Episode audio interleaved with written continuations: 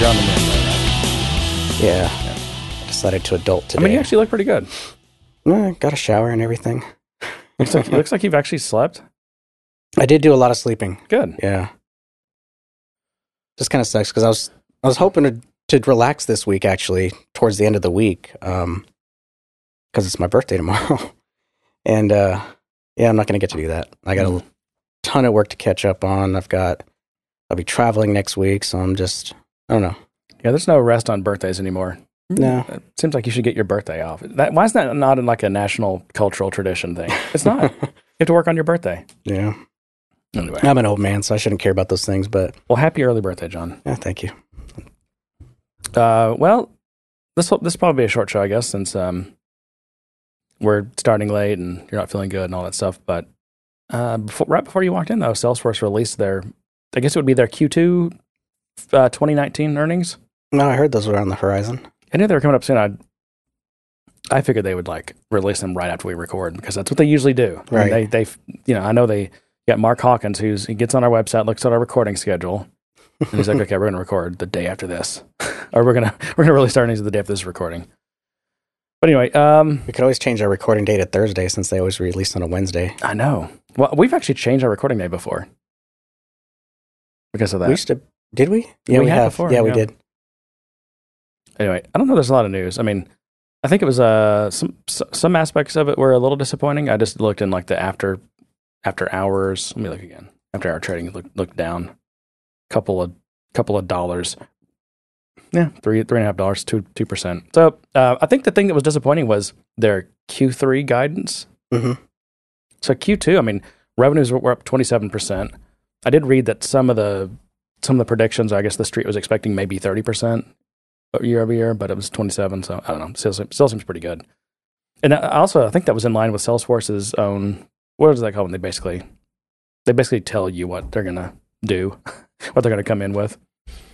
this the expectation setting or Yeah, I guess setting so. expectations or whatever Yeah. that is. But yeah, it was the, okay. Yeah, so it was the Q3 EPS guidance that was down. It was they were wanting like 54 cents, and I guess this is what it was. And Salesforce has lowered that now to 50 cents Hmm. per share. So yeah, and one of the like one of the headlines was Salesforce waivers on lower guidance. So hopefully we're not seeing the uh, the beginning of The doom and gloom uh, just coming out. when huh? they when they hit the point that because I mean if you look at like currently like their PE is 200 based on today's whatever their PE is 223 Mhm. that's that's a price to earnings ratio whereas like um, I always like to compare them to Adobe because they're they're kind of in similar businesses but Adobe is um, I think 50 around 50 PE so Salesforce stock is you know four what is that four times almost a little more than four times more expensive in terms of what I guess value.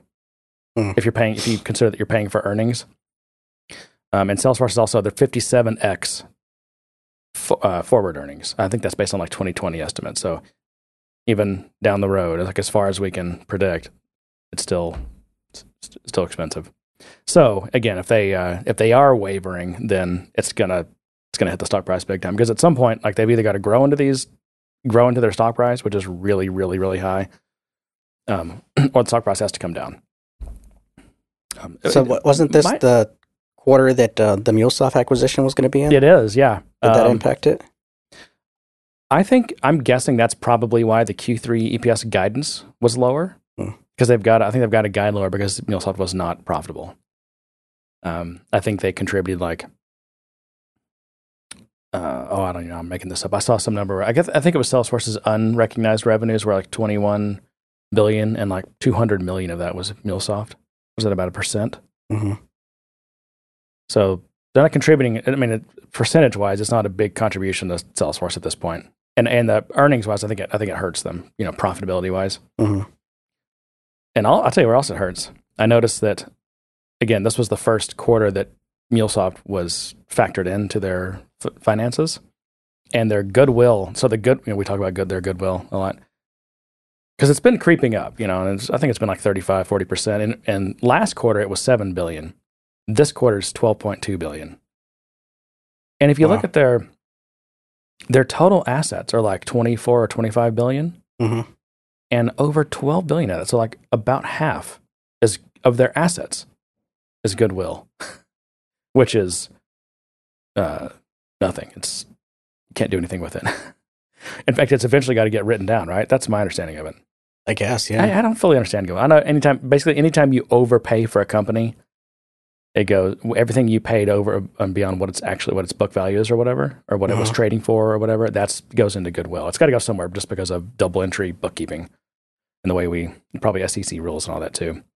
Um, but eventually, that's got to be written down. And it's got to be replaced by the actual performance of that asset that you bought. Because the reason you overpay for an asset is because you think that you're going to be able to grow it bigger than what other people think it's worth right now. right. Anyway, I read. Um, I got a couple of quotes. This was from yesterday, actually. I was reading like on what to expect, but someone was saying that uh, I guess this is an analyst. Competition from Microsoft Dynamics has decreased significantly versus Q1. Hmm. It said that uh, 38% of respondents indicated that Microsoft Dynamic is becoming more competitive in CRM deals, but last quarter that number was 79%. Yeah, and then it just keeps going down, I guess. Why is that? I don't know. Um, okay, let me, there's another thing here. Thanks primarily to its leadership in the high growth collaboration segment, Microsoft's annual revenue is running at 45%. Wow, is it really? Uh, far, far surpassing overall market growth. Salesforce remains the dominant player in CRM, but CRM is relatively low growth compared to other SaaS segments, enabling Microsoft to pull way ahead in the overall SaaS market. Um, why is it? I don't know. I'm, you know, it just seems like Dynamics is kind of stuck in the small and medium business. It's I don't think it, I just don't think it's so it doesn't seem like it's suitable for the large enterprise stuff at this point. And you have to ask yourself, well, why? Why not? I mean, Microsoft has vast more resources than Salesforce does in all areas. Why don't they just? Why are they not killing it with Dynamics? I think it's because they don't want to. I think they're just like it is what it is. They don't really care that much about doing what Salesforce is doing, which is basically Salesforce just keeps buying market share and buying customers. I mean, when you look at their, I noticed their their marketing sales line on the income statement it, it is bumped back up. So they're not bending that curve at all. They're still having to basically wine, dine, party, and buy their customers, their revenues. And I think Microsoft's just like, nah, we'll let Salesforce eat their own tail. We're not doing that. But we're happy with our the little piece we have. It's small and medium business. It serves a lot of our customers really well, you know, and you can customize it with .NET or whatever. So the story is fine. Um, we'll just we'll let Salesforce buy whatever the other part of the business they want. It's not worth it. I, I think Microsoft. I mean, they have a different ethic and a different uh, expectation from the market on making money. They have to make money. They have, and they have to be, you know, they have to make a certain amount of money. They have to be, have a certain percentage of profit and all that, you know, to I guess that's true. I mean, I guess if Dynamics is at least covering its costs and it's profitable, it doesn't matter that it's not on a huge growth tra- trajectory because it's not that it's not Microsoft's primary business. right. So But it's okay, they- it's okay for a division to kind of just coast, I guess. Right, right. I mean, I think Microsoft should just focus on AWS, and you know, it's going to be looks like it's you know a, a an AWS, Microsoft, Google world. No Oracle. No, I mean, as far as I can tell, it's just their their cloud thing is basically kind of a joke. Hmm. I mean, it's there, but you know, there was some there was some bad press a few weeks ago that how they were forcing customers into their cloud, and then you know that kind of got out, and and I think it hurt their stock a little bit and all that. But You think Apple will ever get into this business, or they're just not Oh interested? no, I don't think they're interested at all. No. Um, I mean they they obviously they're in cloud because they host Yeah. um, iCloud, all all the iCloud stuff, and music and all that kind of stuff. But I don't know, and I don't know if that runs on Apple infrastructure. I think they do actually operate a lot of their own infrastructure, but I don't think they're interested in the, you know, selling infrastructure and, and cloud to pe- to people at, at a uh, commodity in a commodity way Mhm. like these other guys do. But yeah, I think Microsoft just seems to be pretty focused on on uh, competing with Google and AWS for for cloud services. Um, but yeah, that, that Goodwill, yeah, Goodwill went from a third of their assets to a half of their assets in one in that one quarter. That's got that's just all all the um, um what they called? MuleSoft. hmm That's to be, that's to be expected. I didn't even think they had another big buy in them, but they, they went through with it. So Yeah, they had to go get loans yeah. to buy it. So So what do you think? More acquisitions? You think they're going to slow down a bit? I don't know. I mean, you know, they they did slow down for a while. Was it?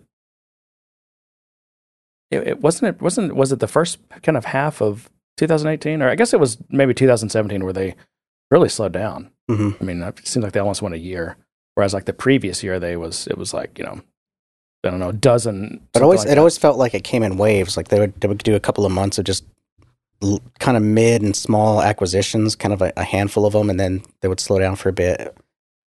And one thing that you know I think help helps them finance these acquisitions is the fact that their their stock price just you know over overall has continued to climb. And I think it's up fifty percent this year. hmm And so that's a that's a currency they can go buy companies with that. Of course, we saw with the MuleSoft acquisition that MuleSoft wasn't interested in a lot of Salesforce stock. I think they took some, but I think Salesforce had to go out and like I think it was like eighty percent of it they had to go raise cash to to pay cash for it. But uh, and I think that's because although Salesforce is you know is uh, oh, you know their their market cap now because of their stock price is I think well over hundred billion. Um, yeah, there's a lot of concern about that stock price. I mean, I'm not just making this up. Like, there's a lot of concern about their the the PE ratio and if they if this is if the stock price is going to last. And you know, if if someone offers you you know a million dollars worth of stock and it's it's Microsoft stock, for example, just picking on Microsoft again, and they um you know Microsoft just got this steady history of of uh, profits and you know it's not it's not it's a it's a reasonable PE ratio. It's not super overvalued or whatever. So you'd be like, oh yeah, I mean that's that's stock. I mean even if they it's not going anywhere. Whereas Right. Salesforce is a you know it's it's it's like it's on stilts right now. It's the dude walking around on stilts. It's like this guy got a long way to come down if if something if something goes just slightly wrong. You know, So, do you think the uh, whoever helped finance this? I'm sure it was multiple multiple sources. Do you think? Do you think they're just kind of rolling the dice on this one, or do you think Oh, they saw the no, no. stock and they looked at everything and they said it's it's fairly stable. It's it's not a bad bet. not rolling the dice at all. And, I, and I'm sure I bet Salesforce got a decent interest rate because um, I mean Salesforce is generating a lot of cash. Their their cash flow that they're generating is is good. So it there, it doesn't look like there's any risk of them not being able to you know pay loans like that back. So I'm Mhm. sure they got a good interest rate on it. They just got to you know these big banks or whatever. Yeah. No big. Anyway. Well, I saw something about raises that was interesting. It was uh where was this? It's just one of those things that we like to talk about. Business Insider, who I don't like them. anyway, it's um it's basically about how companies are offering promotions but not actual raises. Which is weird because in general, companies, I mean, their profitability is just, you know, Don't through, you normally get a raise with a promotion? we traditionally yes. But there's this this trend that keeps continuing of, you know, being basically being paid with titles. Hmm. Anyway, um, you know, the quote is, "Yeah, we love we love the work you've been doing this year." Your boss tells you once you're sitting down, and we'd love to offer you the new role of dot dot dot whatever. So promotions without raises are becoming more common, according to this you know research staffing firm. This, so here you go. In 2011, 22% of HR managers said their companies gave titles without raises. Yes, 22%. Now, 39% of companies are saying they do that. Here's here's an interesting this is and I don't understand this. You're gonna have to explain this to me because that's totally counterintuitive and it's counter to what we're told. Uh, so it says their employees are becoming more accustomed to this practice. In 2018, 64% of workers said they would accept a higher title without the raise, compared with 55% seven years ago. Here's the interesting part men uh, are also more likely to accept a position and title. 72% of men are likely to accept a position, uh, a, a promotion and title without pay raise, while women are only 55% likely to accept a promotion and title without pay, uh, without a pay raise.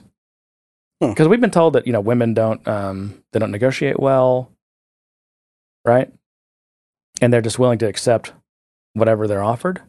But this the, the actual data, at least this data, says kind of the opposite. Men tend to be more likely just to take a bad deal or you know something unfair. So I don't know. Maybe um, maybe women have in general just overall have like turned that corner.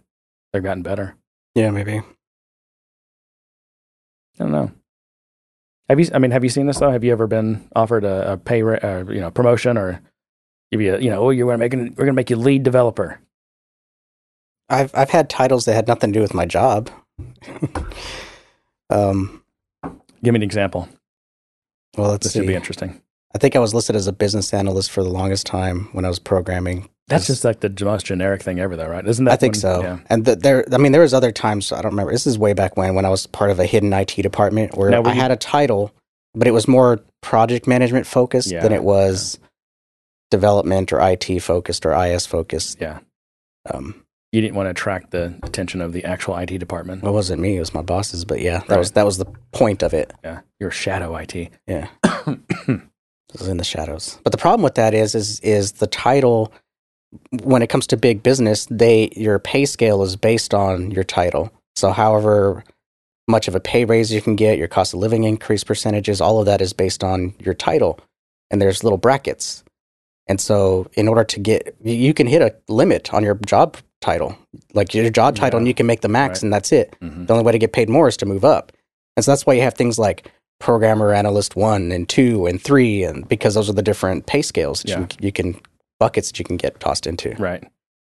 I saw. I don't remember which company it was. I wish I remembered. I was listening to a podcast and they were talking about at this company. It was. I feel like it was one of these some you know tech company, and they uh, they said that whatever whatever like they say they have you know certain list they have you know all their different titles or position types of positions they have, and everyone in a certain position gets paid the exact same amount of money. hmm. Maybe that's why they're handing out titles. So they can they could say, well, you know, you're in a different job title, so we, you're you're already paid equal. Uh, right. Yeah. Yeah, and that's it- and also just seems like if they want to pay you less, they just give you the the title that pays less. It, it's it's almost like well, it could like- be that you're already making a certain amount, and in order to equalize everyone in that job title, they need to push you out so they can equalize without having to bump everyone up to to whatever you are. I guess I'm thinking like what if you go and hire there, or if you go and interview there, Uh-huh. and they're like, oh, well, I think I can get I can get away with paying this guy, you know, uh, eighty grand. Okay, well, offer him offer him business analyst too. Then it's like it's just it's the tail wagging the dog. Yeah. basically the ti- uh, you can it's a title. The names of the titles are just arbitrary. They just indicate a certain pay level. Mhm. Yeah. So I mean that can be gamed just as easily, maybe more easily actually, because it's you have this excuse of fairness. Oh, look how fair it is. Oh, we've we've given back two million dollars to equalize salaries. You know all that kind of bullshit. Well, It's just all virtue signaling and BS. that's because that point. humans are very creative. they are. And I, that's, people I don't give I us enough it. credit. They act like we're all just dumb people out there, but we're really creative. And I, I I don't understand companies like when I try to tell them we need to lock this down. We can't do it that way because if they ever find out the URL, they figure out how to do this. Oh no, our users aren't that smart. They're smart. Yeah. they will. They will find it. It, it goes, uh, it goes back it. to that. And I think I'm, I think I always butcher this phrase, but I think it's tell me how you'll measure me, and I'll tell you how I perform. It's the same thing. Like, just tell me what kind of system you're going to use to judge things by, and I will game it, and I will Yeah. win. I think Oracle had issues with that recently. I think that's why they had to create this campaign about um, how they recognized um, cloud sales because there were there were the salespeople found a way to game the system to where they would take existing on premise and offer them some kind of like cloud credits, and they could they those wouldn't renew or they could renew or not renew. There was some kind of game they were playing along those lines. I read it and I had it for the podcast, but we never covered it. But it was something along those lines, and it was just just the creativity of those guys. You know, Yeah, yeah. Well, they, yeah, I think they're known for that, and they're they're also, I think they're just most known for their strong arming. So it's like you're going to buy cloud.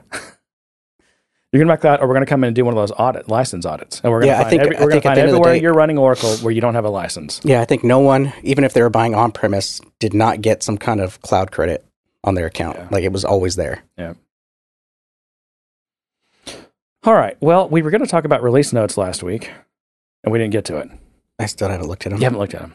That's Gosh, sick. John and John. All right. Well, we can just uh, we'll cover these at a high level then, and then we can uh, we can wrap up. Anything good? You've been looking at them? Well, I've got one for you.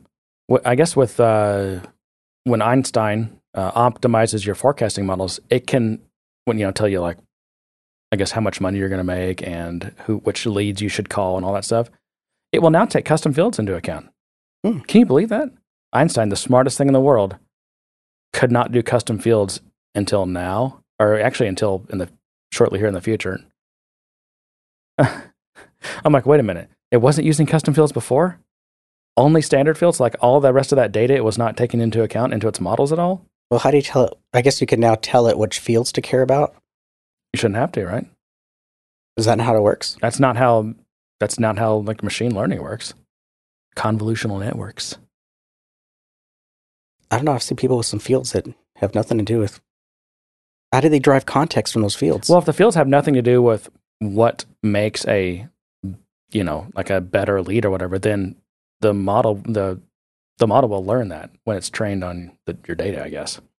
This also. I mean, I guess that's why that's why I wasn't surprised by it not doing custom fields because I feel like that they told it what fields to care about. They weighted those. They the algorithm is is optimized for those through training. Well, you shouldn't have to tell that. That's like what that's like when you train a, a computer vision on photos. Yeah, but I mean, You when you to- when you you, don't have to train tell it, you don't have to tell it, hey, this is the sign. Don't look at anything outside of that because I'm telling you the sign is right here. Don't don't pay attention to the car or the street or the or the color of the carpet.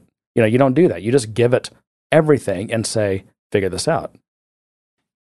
That's the kind of the beauty of it. If I have to tell it, if I have to basically have to turn it into like a multi-factor regression test and tell it, okay, look at these five or six things or these these certain number of fields, then that's just statistics. I mean, that's, that's what I thought it was. uh, maybe.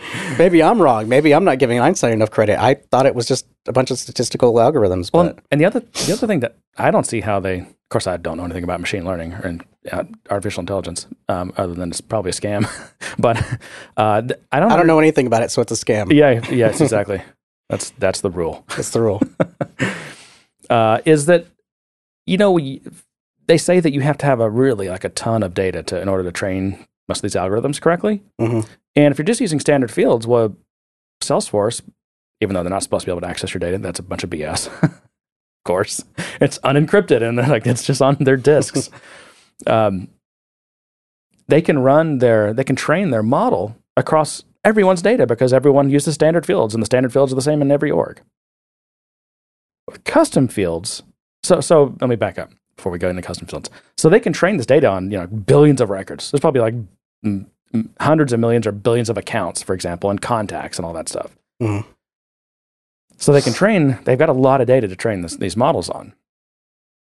Well, in custom fields, they really don't because I mean, I might have a custom field called shoe, but what does that mean? And you might also have a custom field called shoe, but they could have completely different semantics. I mean, we could use those for totally different things, Mhm. you know. And so there's not, you know, I don't see how much. I don't see how that I could really add very much value. I mean, I could see how data type would help, but there are certain native fields that we can't create. Like we can't create a new address data type. We, we, we can create a new phone data type and a new email data type, so maybe that factors in. But we What do you mean can't by new data type? You can create new data types. You Well, you can create a, you can create a field with a data type that matches one of the native data types. So you can you can create a field called phone. It'll match the phone, but you can't create an address. You have to create individual fields, and there's nothing that groups it together and say this is an address. Right. Yeah. So anyway, well, that's Einstein for you. Uh, there's a bunch of identity stuff. Yeah, Hmm. I think that I think that's probably always the case. I don't read release notes very often, but I'm, I imagine there's always just tons of identities, just all this enterprise Yeah, stuff. Um, some of it looked pretty useful. I don't remember the details. I don't have it in front of me, but yeah. I'm, I'm kind of in the financial services world, and that's always something that comes up: is how we're going to authenticate everyone. And what's everyone what's everyone doing for that? Everyone's pretty much hooking it up into their SSO. Um, but now we're getting more requests to support two factor. And they, I, I wasn't sure if it would work, but it, it does work. You can do SSO and it'll still support the two factor authentication. So I can SSO into my org and it'll still ping me and say, what's the code? And you Yep. put in the code or you click approve, whichever your app does. And are people using for the SSO? What are they using? SAML. Usually, yeah. It's usually, uh, most everyone's on Active Directory, so they're hooking it into their Active Directory usually. So I've I've done a couple of Active Directory, you know, identity things, and it was still SAML though. So I guess Active Directory. So well, I don't know if it, I don't know if it's I don't know if it's I don't know if it's correct to say Active or Active Directory supports SAML or the Microsoft stack, which includes Active Directory, also supports SAML. Yeah. Um, I've also I don't think I've ever done any of these directly, but I've helped people wade through and kind of arc, you know, design these things. Um, but integrating with directly with Active Directory. Um, what is it when? Uh, what's it called? I guess it's identity. That's not identity federation, but when you can basically provision like all your Salesforce users directly from Active Directory. You can. I just, I, Oh, you know what? No, I know what it is. There's that. They, Salesforce has a, and I'm remember, remembering now. Um, they have some like this little tool. It's like a little Java application that you can Yeah, I don't think that's used anymore. What is that thing called? But it's the connect something. Oh, something connect. I think it's something Identity like that. connect. Identity Yeah. connect. I think. I don't think Wow. it's used anymore. really because Yeah. they still keep updating the the. It might still be. It might be like a legacy thing, but Could be. I don't know. but it would just sit there and listen to Active Or maybe it's for on-prem because uh, most a lot of the ones I've been dealing with lately. Um, well, I say a lot. Like I've done two recently. um, they were to the Azure cloud, so their Active Directory was on Azure, and we were connecting to Azure for that. So the connect wasn't relevant because there's no on-premise need for it. Well, yeah, I don't. I don't think it mattered. At least from what I don't remember, Identity Connect. I don't think it cares where your Active Directory is, but it has to be able to connect to it. So you, you usually it has to be able to access Active Directory. But what it does is it listens to Active Directory, and let's say you deactivate a user. Oh, It this thing then because it it's like an integration, right? It just sits there, and then it'll go into Salesforce is- and it'll deactivate is, that yeah, user. I'm, I'm saying that wrong. I did look into that. I just haven't used it because I haven't recommended the need to sync the information that way. yeah, Um, it was just too problematic, especially for provisioning, because it wasn't. I th- it lets you provision a profile, but we were also layering security with permission sets, so we wouldn't have to create a ton of profiles, and it Mhm. just wasn't aware of permission sets. Mhm. So we would either have to like write some additional things to go and provision out users to permission sets or something, and it was just you have an admin let them do it. It doesn't seem like there's a lot of ROI here to do that. So I got something weird. Real time, real time update here. I just got a text from like a boss from 20 years ago, like before, before I, I even knew you. what? Just now? yeah. Uh, how weird is that? It's really weird. anyway, okay. Uh, that was boring enterprise stuff. What else do they have? Job offer. No, I doubt. Who knows? Probably, probably needs a job. Um, use inherit. Oh yeah, the in, okay. We need to talk about this. It used inherited sharing to secure Apex code. Have you heard about this? So you- Inherited sharing. Yeah. So let me tell you what that is. So l- context is we have for Apex we have with sharing, Mhm. we have without sharing. Mhm. Now we have something called inherited sharing. I thought it always, by default, used inherited. It does. I think. I feel. I think actually this is just a misnomer. I feel like they did not come up with the right name for this. It's a bad name. So here's what the release notes say: You can now specify the inherited sharing keyword on an Apex class, which allows the class to run in the sharing mode of the class that called it. Well, that's the way. That's the way. If you don't specify, it works. So what what they're saying is the behavior if you don't specify sharing. That's exa- Let me read it again. Allows the class to run in the sharing mode of the class that called it. Well, that's the way it works right now. If you don't specify sharing, that's exactly the way it runs. I wonder if that's to help their auditing tools and their security tools. Because, uh, like, if you ever go through a security review, and if you don't have something that has with sharing keywords, they they ding you on it, and you have to go through this whole thing explaining why you're not doing it that way, why you don't have a with sharing and or without sharing. that's a that's a dumb security audit because there's very valid reasons to not specify on a class what the sharing rules are. yeah, I know, but I'm just saying. I I wonder if it's a way for them to help uh, let the system help identify that, that's this the- is I intended hate for that inheritance. security scanner. I mean, to find some stuff, obvious stuff or whatever, but the, it it they are so brain dead in how they beat you with that tool. It's like True. It's like okay, let me sit down and explain to this outsourced, offshore, poorly trained, whoever these people are, how this is designed, and I'm going to have to teach them like how you design in a in a way that things can be reused and and loosely coupled and everything, and why you don't why you might not want to specify the sharing model on every class Right. because the classes can be used in different contexts. What really matters is, is all your in all your entry points to specify what your sharing is. Right. Anyway, kind of triggered me there, John. It did. Well, if Um, you had a private so let me- namespace, you wouldn't you wouldn't have so many issues, would you?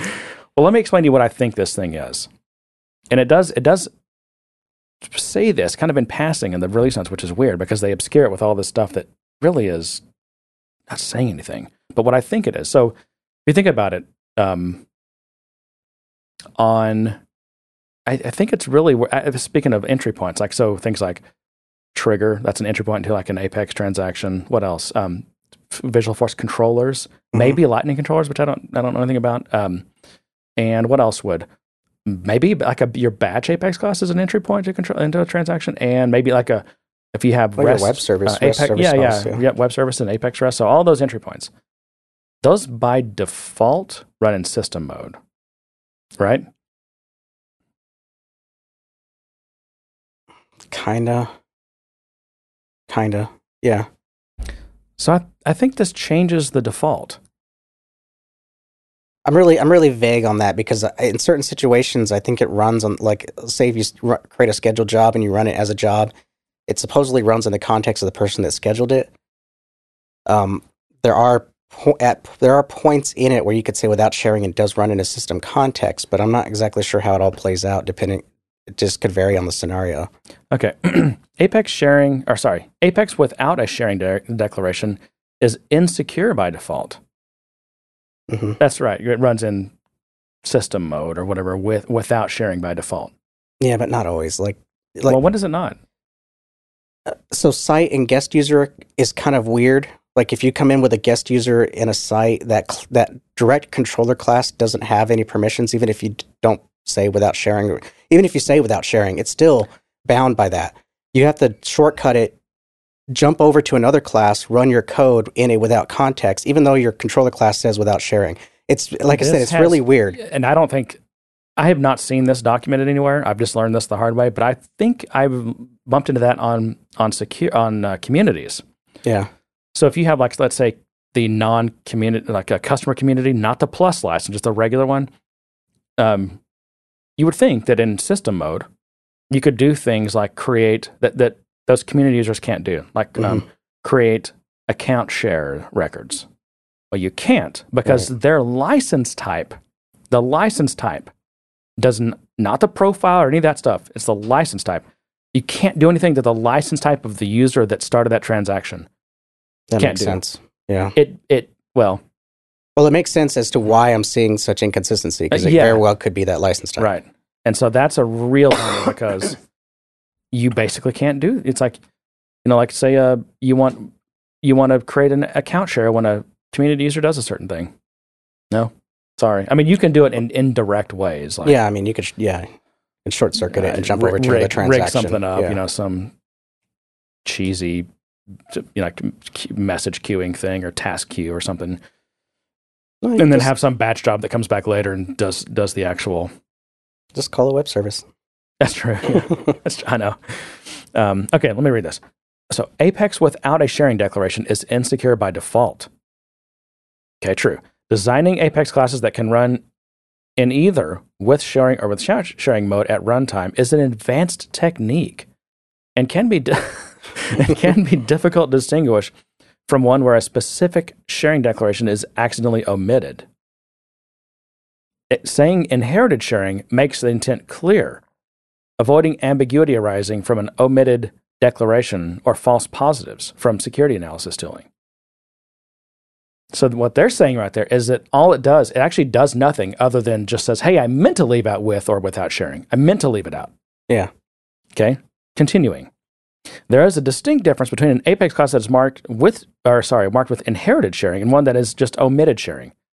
If the class is used as an entry point to an Apex transaction, an omitted sharing declaration runs as without sharing. We've already established that. You run in system mode by default. However, inherited sharing ensures that the default is to run as with sharing. So, but it's not a default. You're you're saying inherited sharing, which is which if you're on a trend, if you're the entry point, it's the same thing as saying with sharing. Well, that was my. If, you omit it, then it's with sharing. If you put it in there, it's with sharing. No, if you okay, if you're on a transaction entry point and you omit it, it's without sharing. It's system mode. I guess it depends on division of transaction entry point.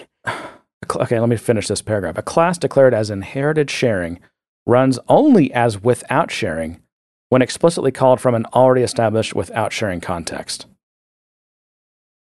I mean, this is wow, this is confusing. Yeah. Again, I, I think it's a transition thing. I think I think they're eventually going to lock down anything that has without sh- with, that does not specify without sharing or with sharing, and eventually they'll they're going to force you to say which which context you're in. Another thing that that really, even for, I mean, I feel like fairly fairly experienced developers, this this there's still a lot of confusion around. Is just because you say you know with sharing doesn't mean that people are only going to see what they're supposed to be able to see. Like all the field level security stuff, it just has no effect on basically, right? No, it does. No, it doesn't. You no, that's one of the things that they'll they'll ding you for in a security review. You have to manually figure out what fields a user should have access to and make sure that you don't expose those anyway. Now, Visualforce, if Visualforce is Okay. your end layer or whatever, Yeah. it does, Right. but Apex does not. So, for example, you could you could encode you could you could build up a a, a paragraph or some or like a list of account or list like a list of uh, accounts with a, with a custom field that the user doesn't have access to, and you could build a big string of those in Apex and then output that in Visualforce, the the including that field that they didn't have access to, because you because in Apex there's nothing that stops you from accessing every field, regardless of what fields the user has access to. Hmm. Yeah, I know. Like I said, this is all just. I don't. I just don't. They didn't hit the right model with any of this. This is confusing. I'm trying to remember if that's true. I'm, but I. I have no reason to argue. Oh no, no. This is this is the bane of like ISVs and stuff. Is is getting all this right because that's even even makes it more difficult because they're not your users, you know, and the the administrator needs to be able to set what people have access to, and so you've got to just on every like every query you do, everything you've got to be doing all the FL. Although there is good news, I think, and I don't know if it's in these release notes, but I saw something the other day that Salesforce is actually going to start giving us better tooling to to implement to properly implement field level security. So I didn't see that in here, Better tooling in the UI. no, I think in code, like like I don't know if it's like a certain The UI needs some help. That that is that is a horrible UI to have to maintain metadata Wh- which in, one. in Salesforce.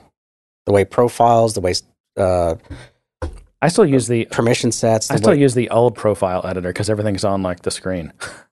actually, I like? I like the new one. Well, it depends on what I'm doing. The, the new one has that search feature, which is kind of that's nice. what I like about the new one. But the old one, I mean, everything's on the screen, unlike Yeah. Lightning stuff, and I can just do a can, Command F and like find Yeah. what I'm looking for. So it, it depends on what I'm doing, but Yeah. um, yeah, I don't know. I, mean, I don't have an answer for it because it's it's there's a lot of stuff to maintain there, but I, that needs to be done better. Yeah, I still uh, this whole inherited sharing. It's very strange. All right. Um, the other thing that was interesting, and and this was this was a kind of a poorly kept secret because I think it was Chris Peterson or someone was tweeting about this the other day before release notes where it came out. It's this callable interface. Yeah, I want to know more about that. All right. Well, it's basically exactly what Chris asked people like, if, hey, would you be interested in like this generic callable interface where you could like call into like, you know, just a, an, it's basically like the latest of late binding ever. Um, and anyway, that's exactly when the results came out. That's exactly what he described in his tweet. so, but it's, it's just I, this idea that so the, the system's going to come with an interface called callable and you can implement that. Other packages can implement that. And it's just, it just has one method, I think, called call and the first the first parameter takes is a string called action which is Mhm. like the name of the thing you actually want it to do so instead of having so if you ha- let's say you have a package that exposes you know ha- half a dozen methods Right. well instead of having to like Write a big ugly if statement. or have have that known in advance or whatever or it might be a better scenario maybe the other way around actually like you install a package and it you need it to call some of your code just some unpackaged internal code and uh, of course the package ahead of time doesn't know anything about your code but Mhm. you could configure it after you installed it and i could see a scenario where like you you tell that you can it's designed to call a callable interface and you can with configuration tell it the names of the methods that you need to call because that's the first parameter passes is the str- is the action name. And then the second parameter that calls is just a map of string to object so it's the, the like the parameters basically. So it's i think it's yeah i think it's a way for like basically like packaged code to without knowing ahead of time what interfaces you're going to expose for it to be able to you, able- you to be able to install the package in your org and then configure it with what actions it can take on your code and what methods what parameters to pass to it everything So this is more of a packaging tool. i don't it's not a packaging I- tool It's when a- I heard of it, I thought it was more of kind of a dependency injection type tool. I don't think it's a dependency injection really Oh, sorry, maybe that's the wrong word. Module to module. I don't know. Well, I think about it this way. Let's say you have a method that's important that be called by some package you're using. The Okay. package doesn't know anything about your method. hmm How's it going to call your method? It can't because Apex is a statically compiled language. It's got to like know everything in advance. It'd have to somehow. I mean, it, um, packages can't couple to any non-packaged, n- non yeah non-packaged stuff in your org. It can't see cut the custom objects. It can't see the classes, even if you make, make them global. You know, can't see any of that stuff. Oh, I see. um, so this is this is a, again, but it but it knows about the callable interface, and it can bind statically against the callable interface. And it can call that. It can say call, and they're going to pass in a string, which could be configured at runtime. It, it, it like installation time. That string that it call that it passes for the name of the action can be configured at runtime. I could see a thing where a, a, a, a package lets you provide like a whole list of different actions it can take on your code, and then I think you just provide like an implementation of that callable interface that responds to these various action names. I could be getting this completely wrong, but that's kind of my and, and there's there could be other. I mean, there's probably other use cases too. I'm not thinking of, but it's basically just, basically just a way for like super late binding. So this is a pilot. It's in preview. Yep, Hmm. which means that it might go away. I saw something big that went away. Oh yeah, the expanded source tracking. It was it was in beta, which I guess is I guess beta or preview then beta. Beta's like the last step, right? That's What was expanded source tracking? Well, okay, so this is this is what the re- the current release note said. Okay, we discontinued the expanded source tracking beta. The Dev Hub setup page no longer includes the option to turn on expanded source tracking. so I'm like, okay, well, what the hell was expanded source tracking? Well, here's what it was. It expands your reach, and I think this is in. I think this is like in code or API or or like metadata API type stuff, like deployment Mhm. type stuff, maybe. It expands your reach to the entire set of metadata API entities when pushing and pulling source or getting the status for your project source changes. Right now, Salesforce DX source tracking supports some metadata API entities, but not all, as documented in the supported metadata API, API types. the expanded source tracking beta includes all those metadata API types that were missing, that would be hmm. missing without it. And so it's things like the app menu, a certificates portal, package, search settings. I mean, like a lot of there's like a lot of things that just aren't available in the. I guess in the. I mean, there's right. There's all there's that. Actually, Salesforce does a pretty good job of that, maintaining that list of like, hey, hey, here's the things that you just can't do with the metadata API. You're gonna have to like get in there and just manually Mhm. or write like a write like a uh, what are the, what's like the record and play script uh, thing called? You can use for like end to end testing like clicks buttons in the browser like can do stuff. No, I Ah, forgot. I forget the name of it. Anyway that's what the beer does to you. By the way yeah, this is pretty tasty huh? It these are like four or five months old so I think they're not super fresh but uh, Berliner Weisse with passion fruit pineapple and orange. It's another one of those mmm fruit from uh, who's this? Other half. Anyway yeah so that's gone they just that was too hard I think yeah it's too hard that or they're working on something else. that's easier so that thing's gone. So hopefully you weren't uh, depending on that. Uh, let's see, deploy using REST. Deployments using REST, which is okay. So I guess all deployments so far have been SOAP, pretty much. Is that right? I guess. Yeah. I mean, the metadata API was also.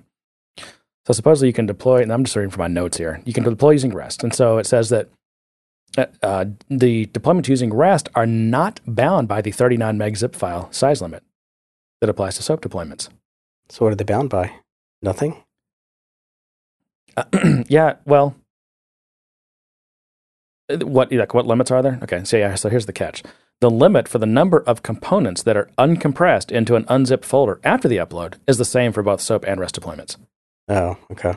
So at least they relaxed one of those. I mean, the SOAP one was probably because I mean, SOAP is such a mess. Like you have to you have to basically like deserialize and have a a whole SOAP message in memory at once, Mhm. basically. And with REST, you don't. I mean, if you're just going to post a zip file, um, as REST, I mean, you could just like write it to temp disk and then unzip it, and it only one. I mean, it's just streaming. It's just streaming the file contents to disk, so you don't have to have like the whole just itty bitty bits of it in memory at a time. All right. Or SOAP, yeah, SOAP. All the way. I'm- God, I've run into so many memory problems with big SOAP messages. But yeah, the limit for the actual number of components is the same. I don't know what that number is. It didn't even didn't even say. But I don't think I've ever hit that limit. I've hit the the SOAP message size limit, but I don't think I've hit the number of component limit. I could be wrong, On but I don't recall. Yeah, on deployments. You had to have when you were downloading. Well, I feel like with downloading, there isn't that limit. You can. I don't think I've ever not been able to download the entire org. It's uploading where they limit you. Somebody, there's certain things. There's certain things like in the tooling you can't grab all of them. You have to batch them. Like I think like reports and things like that, where you have to batch download them.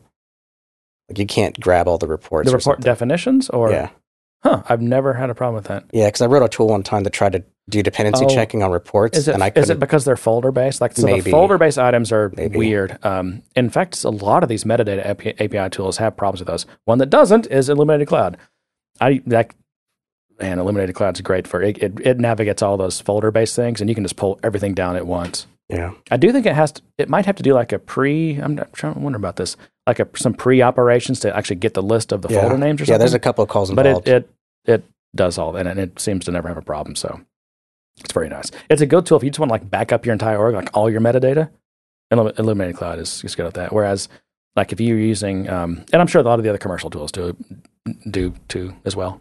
Um, but the what's it, what do they call the Ant, uh, the deployment tool? What do they call that thing? The Ant the deployment migration tool. toolkit. Migration toolkit. Thank you. Um, that thing, you, yeah, you can build a package XML that.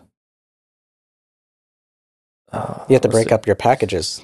Uh, no, Yeah. I'm trying to think though. But there's a way, like you. There's some limitation. I'm, I'm trying to. It's it's all with the folder things. Like you have to do separate calls. That's what it is.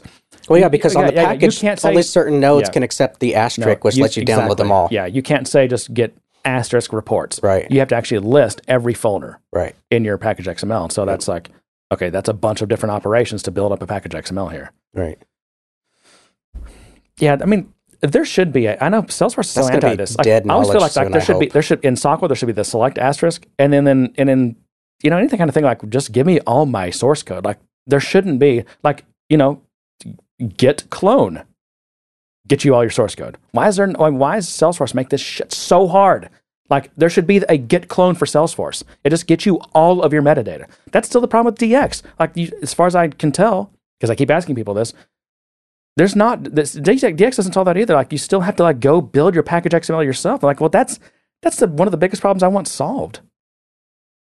Yeah, but at least, well, yeah, I guess. You can always write a bunch of scripts to build it, You which can. I guess is no, what you people can. are That's doing. what people are doing. Yeah. Yeah. I, I, guess I guess it's it's one of those things where do you want to have the control over building it? And yes, it's a little tedious, but now you have full control over building it, uh-huh. or do you want the easy button from Salesforce? But you got to click, you have to like dance three times and then click the button three times before it'll go through. I just meant that as a way to say you got to follow their process. Yeah. You got to do it the way they you want. They want you to do it. Well, it's I don't think it's not the way they want you to. It's just that that's just as much that's as much engineering work as they could fit in in the time and that they were given to do things. I don't know. I, I sometimes want. I mean, it's it's um. Think about think about some of the tools where there's a, there's a GUI. With the GUI can only do so much. It's not as expressive as say a script or code or Yeah. some kind of command line statement you could write. Yep. And so there's limitations when you provide an interface to something because you you have to. It becomes a contract, Mhm. and that contract isn't as flexible as say just a bunch of a set of commands. How how complex of a contract is git clone? I don't know. You know what I'm saying? It's like Yeah. expose interfaces that are easy to use. All right. Uh, there are a lot of new health objects just in the like if you look at the global namespace of objects or whatever. Mhm. Tons of health stuff, which is weird because I thought those were in just managed packages. They are, but they put them in the documentation. So is Financial Service Cloud. It's in there too. Okay, it looked like they are in the like if you do a describe or whatever, hmm describe what's it called? Describe all. Mhm. Um, they show up now in that Hmm. as just standard objects. I could be wrong, but that's what it looks I- I think that's I- why that's why I wrote this down because I was like, oh, weird. They're adding that to just like standard Salesforce. Yeah, I was, I was kind of um, I, I don't like that these these um clouds are managed packages, but in, in a small way, I'm kind of glad because now they have products that are using this technology and they feel the pain, and hopefully they're starting to Like, go, oh this is a big Yeah, issue. Right. Yeah. We can't do this. Why Right. can't I do this? Yeah, and these things that we talk that we com- that I complain about. I mean, they're it's nothing. It's nothing that these guys don't know. It's just this Salesforce is adding, you know, new clouds all the time, and they're always buying new things, and they're still spending like most of their money on throwing parties and wining and dining and dialing for dollars and stuff, and paying expensive. You know, I mean, Salesforce has Salesforce does what twelve billion dollars in revenue at this point, and has um thirty five thousand employees. Um, Facebook does what a hundred or no, what do they do? Hundred billion a year, something like that. Ten times, ten times bigger than Salesforce, and they have less fewer employees. Like they have like twenty thousand employees, twenty five thousand employees. Is that main, mainly due to sales and marketing staff? Well, I don't even, I don't know. I mean, I, would- I would guess that sell, that Facebook, relatively speaking, has a small sales and marketing staff. Right. That's what I mean. That Yeah. Salesforce would have more sales and marketing than Yeah, yeah. I think it's, that's not that's that's. Uh, I guess I'm making my point in a very roundabout way. Salesforce has a Plus, lot. I mean, does Salesforce is still spending like most of their money on sales and marketing. They just don't have the resources to do these things the way they probably would want to. Yeah. I mean, there's just only so much time, and when you only have so many people, you know, and just is what it is. Well, Uh, the change data capture thing is coming, I guess. Is that, uh, is that, I'm trying to think. That's in preview. So this is the, do you remember talking about this? It's kind of like a platform event. In fact, it's, I think it uses the same mechanisms. It has like the replay IDs and they get queued and it's like a messaging thing. mhm. Um, but it's, uh, y let's say you just want like, hey, anytime an account changes, just send me a platform event, right? You don't actually have to write the code that does the platform that that is listening on accounts and then generating a platform of like instantiating your plat your custom platform event and populating with all that. Like you can just go in and to this change data capture config and just like check check on account. I want to I want notifications on accounts. Mhm. Check contact. You can probably check like whether you want create or insert or update or you know whatever Right. delete. Um, but uh, yeah, it's just easy, and you basically just get. It's it's probably like a instead of you having to create a custom standard uh, uh, platform event type, they're just like standard event types, but they're just notifications that your data has changed. So is there less overhead with them, or what? It's they're, it's they're super easy to set up. There's no coding required to set them up. I'm not sure if it's less over. Like I said, I think it uses the same mechanism, so it's probably the same amount of underlying setup. Anyway, that'll be nice. I'm going to be able to use that for like integrations and stuff. It's you can. It, I guess it makes because like think of you like in the old school days or the current days in some cases um, where you're calling their what they call it, the replication API, like get updated or Mhm. whatever. Yeah. Um, you have to have the logic on whatever the whatever thing's calling that. You have to have the logic built into that. That like okay, I have to I have to remember when the last time I asked whether something got updated because I have to, you have to tell Salesforce, hey, get updated since right, and you have to pass this date time in. So now you have to keep track of that date time. Right. Like so, hopefully you won't uh, like I don't know have a bug in that logic or lose that date time or you um you know you call Salesforce and you get the result of the of the get updated, but then your program crashes when it's processing it, and then when you go to call Salesforce again, it's it doesn't like maybe it didn't know to like go back and ask for ones that it already got before. Whereas with platform events, you know, it's got these replay IDs, and so like in, until you basically say, "Hey, I've successfully processed message one two seven two five four, Salesforce is going to keep trying to send you that message.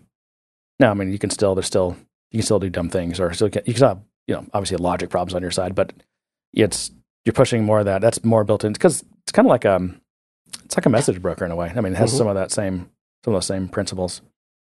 I mean, they're probably I wouldn't be surprised if they're running like I don't know one of these MQ something MQ in the back Yeah. end to store these. But you could still run into the same problems because it really it's it's a notification. And if you're acknowledging receipt of the notification, you're technically good architecture You're not supposed to process within that notification, unless you're just your code is really super fast. So say that again. when dealing with transactions and notifications, you're Yeah. technically supposed to receive and send back acknowledgement of receipt, Right. not process. You're supposed to then pop it into your queue so that you can process it. Because you could have messages and processing going on at the same time, and you need to go into the, the stack queue, queue. Yeah. Or or you just you don't you don't send the message back that you've successfully processed that message until you actually have successfully processed that message, so that you can retry. And you when you next time you say, "Hey, just get me all my messages," like that message is still in the front of that, the top of that stack. Doesn't that cause? Isn't that inefficient though to hold hold that? Well, I guess not. No, Hmm. because they're just yeah. Hard drives are cheap. Well, unless they're unless you're paying for Salesforce storage, but I don't think they charge you data storage for those. And then uh, the last thing I wrote down was the unlocked packages are now available. Let's see, unlocked packages. What's this release called? Winter. I can't even think about winter. It's 100 degrees outside right now here. yeah, no, it's hot. Winter 2019. Yeah, I don't know. Uh, and I don't even what. So unlocked packages are kind of like unmanaged packages, but you know, I don't know. I know they're changing on this. I got. To, I actually need to learn. Um, oh wait, locked packages pilot is suspended. What in the world? Locked packages. Yeah, pilot is suspended. I don't know what that means. So that they, they had a concept of unlocked and locked. Yeah, yeah. I always thought unlocked was just going to be a, a a name change of unmanaged packages. no, so managed and unmanaged, and th- there there's more dimensions down than just managed and unmanaged. okay. So it's like, yeah, there's and they have different properties and kind of benefits and advantages and disadvantages. Hmm. That was summer 18. So that was, I guess, the current one where they suspended that pilot for some reason. After careful consideration, we have decided to suspend the pilot and stop supporting them. yeah, I don't know. I don't follow that stuff good enough. but I need to though, because I want to be able to at some point start taking advantage of some of these pa- some of these new packaging types. I got to learn Lightning too. I think I'm going to do that soon. You're laughing because I've been saying that for like a year. yeah. oh yeah, it's just getting to the point where I I don't know. I Like think you'll have a hard time because you'll want to put Vue or something in it, and you'll run into all these other issues. And I'm still, I haven't even ventured in the territory of of adding a framework into the mix. I'm oh no, just, I wouldn't want to do that. No, I can tell you I wouldn't want to do that. That You know, I think you'll be wouldn't work. messing with. I think you'll be messing with Lightning and go like, oh, I could do this with Vue. And like, I know, I'll just do a, a container and I'll stick my Vue and I'll do Well, this. I don't know. I mean, I don't think a you know a Vue or React app is the solution to every problem. I mean, there's I think there's plenty of things where you just need like a, a Lightning component or whatever, you know. So, and that I've got clients that are starting to use Lightning. It hasn't been. It, you know, I think Lightning and Lightning components are great when you're creating very custom interfaces, meaning you're not trying to replicate Sa- Salesforce Lightning functionality. It's when you're trying to re- replicate Lightning functionality that it gets really hard, painful, and you start pulling your hair out. I- I'm sure there's other examples of people trying to do custom stuff with frameworks and all that kind of stuff. They probably have their own headaches, but a lot of my headaches are, you know, there were things I could do with Visualforce. Like I could mix context. I could I could have a in in a Visualforce view state. I could have a an account object and a co- contact object, and I could mix their fields into mm-hmm. the same UI, and I could intermingle. I could have like the account name and a contact first name all in the same row. Well, I can't do that because the only tool Salesforce gives me is this record view, and that's it's basically a form, and that form is finite, and I can't inject another form within that. There's no nested forms, and I can't just mix these fields wherever I want. So I have to create like a very distinct distinct count section, a very distinct contact section. And if it's dynamic, I have no chance of getting those values without submitting that form Mm. and in intercepting it. Yeah. Unlike Visualforce, where I could just create a dummy contact in memory, throw the fields on the screen, getting all the value of searchable uh, lookup fields, of data type support, all that kind of stuff, field level security, and just consume the data and just say, okay, what did the user put in? Because I'm going to do something else with it. I just wanted to, I just wanted it to look like some of the fields on the contact, but I want to do something else with it. I Mhm. can't do that with Lightning. Hmm. Really? Yeah, It's just I, I keep hearing these things about Lightning, and it's just it's hard to believe. I don't believe. but again, this. it's it's only when you're trying to rep, and even even when I'm trying to be a good boy and replicate and do it the way they say to do it, there's enough differences in the UI which piss me off because I'm so pixel perfect mm. sometimes that I, I I get annoyed that it mm. doesn't look right, it doesn't work right, or you thought in this world of being able to inject components and inject your code into the UI, you it would all look native, it would all flow and look and act like Salesforce does. But no, you create a custom override on a on an object. You get the new pop up that everyone says? No, it sends you to another page, and now your users are on another screen trying to create a new record. Well, what what problem does that have? Well, how do I get them back to where they were? Yeah. It doesn't send context. Doesn't send me any information that says where they came from. Oh, and if you want to override it in Classic, you still got the native record type selector. You can it'll tell you that and you can you can select it and you can do your override and you can grab whatever record type was selected in you can't do that now you have to build your own record type selector there's just a lot of just a lot of little things when you're trying to replicate native functionality you think that you would kind of be first class citizen with salesforce stuff you think that it would look and work the same way because you're basically saying here's the interface you told me to implement i implemented that interface now put this here so it looks like something you did no sorry you can't do this with salesforce it's on a, it's things like that. Oh, yeah. Yeah. Okay. And you never know when something's Well, going to don't bite discourage me. I still need to learn Lightning. And yeah, you got to help me do it. Oh. All right, John. Well, that is uh, that's the release notes. Uh, you know, that, at least that's what caught my eye. There's a ton of other stuff, but Yeah, I'm gonna have to look through them. I gotta I gotta look through that, and I gotta look through the um, financial services cloud release notes too. That's gonna be a fun one. yeah, luckily I have no reason to look through that. I'm glad I'm not doing health cloud. That's that's I've wet my that I- whistle with health cloud, and it's it's a beast, and I, I'm not so sure that's a world I want to be in right now. I mean, that's a beast. That's Health a beast of a data model. Yeah, And you know, and I've seen Salesforce do these packages, whether it's non-profit, HEDA, all these things, and like, it's not like they get the data model right, or or there's some universal data model. I mean, I, I guess I don't know. yeah. I think they modeled a lot of their data structure after um, Epic for for the Yep, health sure. cloud, Yep. and so a lot of it is kind of based on that. But still, it's a huge Yeah, you're data basically d- you're basically modeling your data after the thing you know you're going to have to integrate with, Yeah, basically. so make the integration easy. Yeah, but it, with that, it has a very strong opinion in and how things are laid out and where record go records go, and of course with health, there's a lot of relationships to manage. Uh, imagine that Yeah. in a CRM, Right. managing relationships. Uh, it's not easy. Even managing relationships in Sales Cloud is not easy. Yeah, And then they just they just added the that uh, what are they called? Contact relationships. Is that new? Yeah, yeah, yeah, that's um, new. you know when they get that 2018 2017 when Something like yeah that. Yeah, like it took only took them 20 years to be able to have a relationship between contacts yeah. Oh, but they had to invent a new one for Health Cloud. They had to invent a account account relationship. yeah and so it was I- custom. So you had the native contact contact relationship, and then now and then you had this custom account account relationship. I think it was called. yeah yeah it's for the account- Health Cloud? well, that's what like if you made the- a database table like you might call it account account right because that's if but going by just like kind of how you name like many to many database tables Right. um, and it's weird because I know I think it's HEDA maybe it's one of these other things they also have an account to account type of many to many connector thing hmm but I think that's called like affiliations. So Mm. it depends on. Uh, that's the thing. It depends on what kind of domain you're in. Like people call those different things. Yeah, but at least you would. Ha- I would think you would have a native just account to account relationship. Rename it to affiliations, Yeah. but because these were packages that they were building to support an industry, they had to create custom stuff for that. Well, so there's always been account role, right? And but that is that's you can you can link an opportunity to an arbitrary account, right? Like you can say we have this we're co-selling with this partner, and on the opportunity you can bring them in as a Mm. as an account role. But Maybe. there but but there were no I don't think there was account to account. right.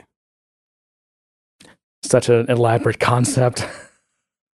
account one ID, account two ID, relationship type. Yeah. That's you know, I, I imagine. I'm pretty sure.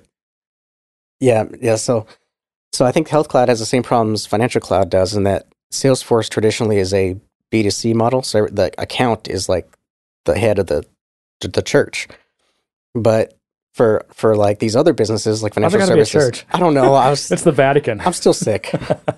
If, man, I went down a deep rabbit hole on YouTube. oh, no. Don't watch YouTube when you're sick.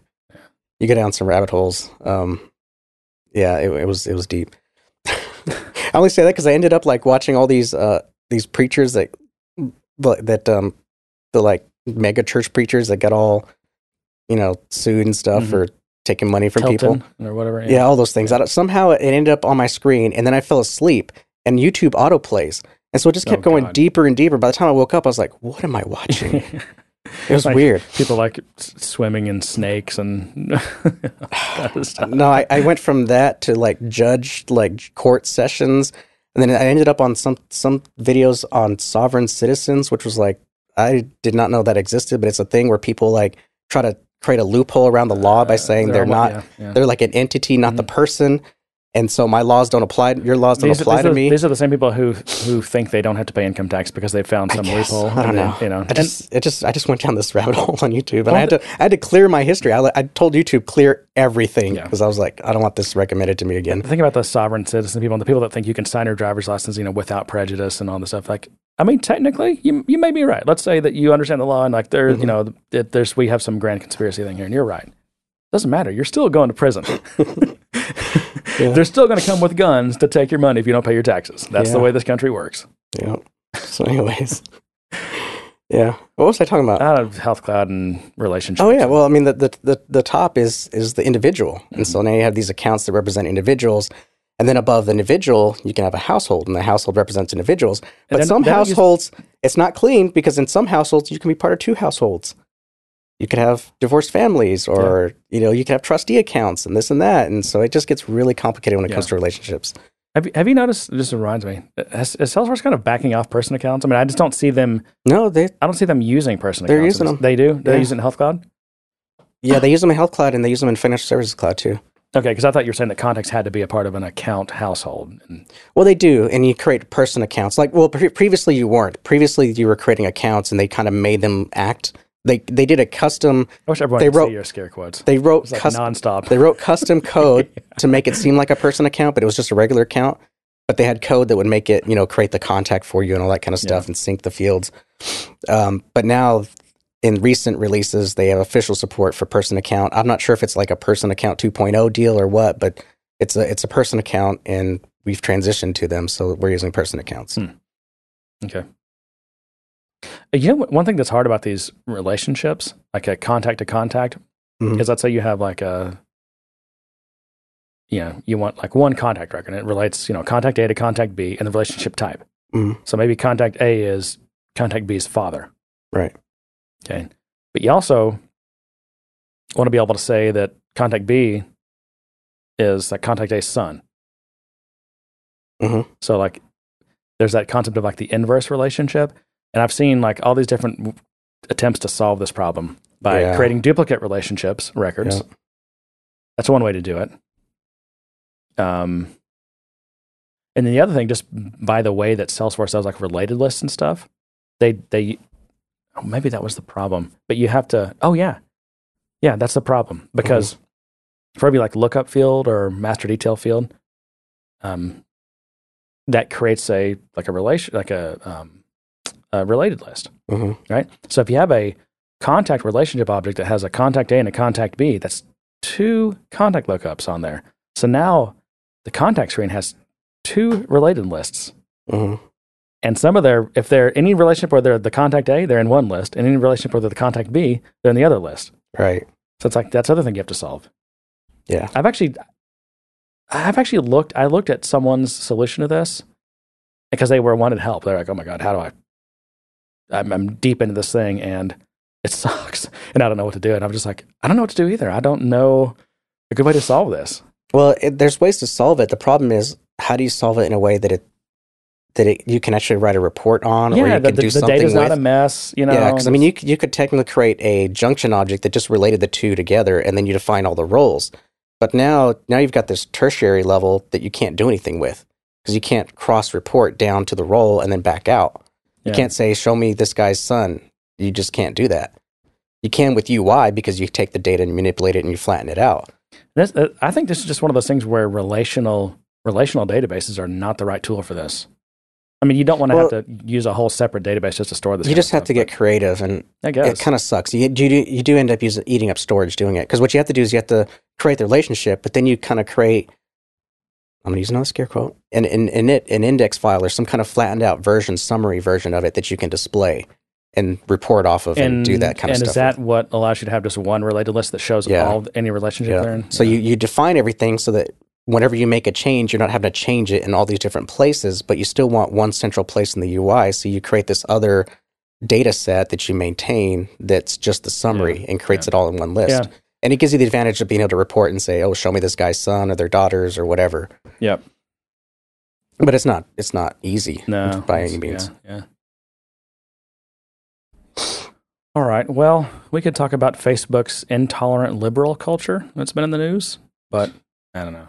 Maybe we'll save that or Doesn't not talk sound about fun, it. Yeah, it does. especially when I don't feel good. We could talk about uh, Cook cashing in f- millions, like fifty million dollars in stock. How's not a big deal? He's a multi-billionaire, right? know, he's just rich, man. Doesn't doesn't Benioff still make more money than him or something like that? Maybe not. I don't know. I don't think he takes a salary. Tim Cook. I don't think he does. And he gets paid in like trillions of dollars worth of stock, though. hmm Trillion dollar It- company. You know what? You know how he doesn't take a salary? Because you have to pay payroll tax on your salary. You got to pay FICA. yeah. Guy's not paying his fair share. and he's paying the um, the dividend, the, the capital gains rate. He's not even paying ordinary income tax rates. This guy's not paying his fair share. well, I mean, um, what's his name? Did the same thing. Uh, This is what they all do. well, Jobs did the same thing, Yeah. and um, yeah, there's there's plenty of CEOs who do that. Yeah. Once they can bank on their stock, they're like, it's smarter not to take a salary. yeah, Yeah, capital gains tax maxes out at what what rate? It's much lower than the the personal in- uh, earned income rates. hmm Cap. This is a, such an American thing. Although I, I would imagine like, don't other countries have similar concepts? I'd imagine so. Anyway. Well, uh, John, that's all I got, and it's already five. So let's wrap this thing up. Any? Uh, do we get any? Any? any thing we need to cover, follow up wise, or? Oh, I know one thing we need to cover. We need to thank Daniel Barclay for sending us some delicious smelling coffee. I waited to open it until today, so John and I could open it together. We held hands. Yeah, we did. We held the the, the scissors Yeah. together and opened it like a ribbon cutting. It was Why don't they give people their own individual scissors? I've seen those ribbon cuttings and they have like the one big scissor and everyone's trying to put their hand on it. because then they would fight over who actually cuts the ribbon first. That's dumb. Just give everyone their own No, no. scissors. Mm. Or just give like have that many ribbons of people you're trying to honor instead of like it was the it was the the last one I saw was the the park thing. Uh, Benioff wasn't there for some reason, but um, like Nancy Pelosi was there and everyone else, and everyone was like trying to put their hand and Like Na- Nancy has her hand on one of the one of the scissor thingies, and someone else has their hand on another one, and I'm like, this is It's- weird. The, the scissors like wobbling around and they can't. they can I'm sure it's hot and steamy, and everyone's all crowded together with their hands on these scissors, trying to take pictures. And where do you buy those a giant pair of scissors? I don't know. Yeah. The same place you get the giant checks. I, I bet it is. I bet it is. I bet there's a company that just called like Giant Products Inc. anyway, all right. Well, um, hey, I, we we seem to have a fairly steady stream of people joining our Slack team. That what you know on our uh, in the Slack community. So that's good. That's uh, happy. I'm happy to see that. There was a delay. Sorry about that. That's okay. I was sick. Yeah. No, we understand. Um, but yeah, the way you join that is to going to gooddaysirpodcast.com and clicking on community. And then you just put in your email address, and then John will add you when he's not sick, maybe when he is sick. Sometimes. Sometimes I'm crazy enough to check. Oh, um, Dreamforce Happy Hour. We do have to promote that. Okay. Do we have a date? Um, well, no, there's Time? the, on our site. You can go to the happy hour link. So www. www.gooddaysirpodcast.com. Don't go to this site. It'll probably be a scammer. Uh, yeah. They shouldn't be Uh, able to do that, though, right? It's like squat shouldn't. on our domain somehow. Yeah. Like, I don't know. The world is crazy. it's true. uh, click on the uh, happy hour link, and there's there's there'll be a link to a forum that uh, Jay Janarthan created. He's uh, hosting this event for us, or in honor of us, or however that works. It's not an honor of us. It's just, it's a community thing. I don't know. I'm I'm saying words because they're Yeah. coming out. Um, So that's, you're, you're signing up for like getting information about it, I guess.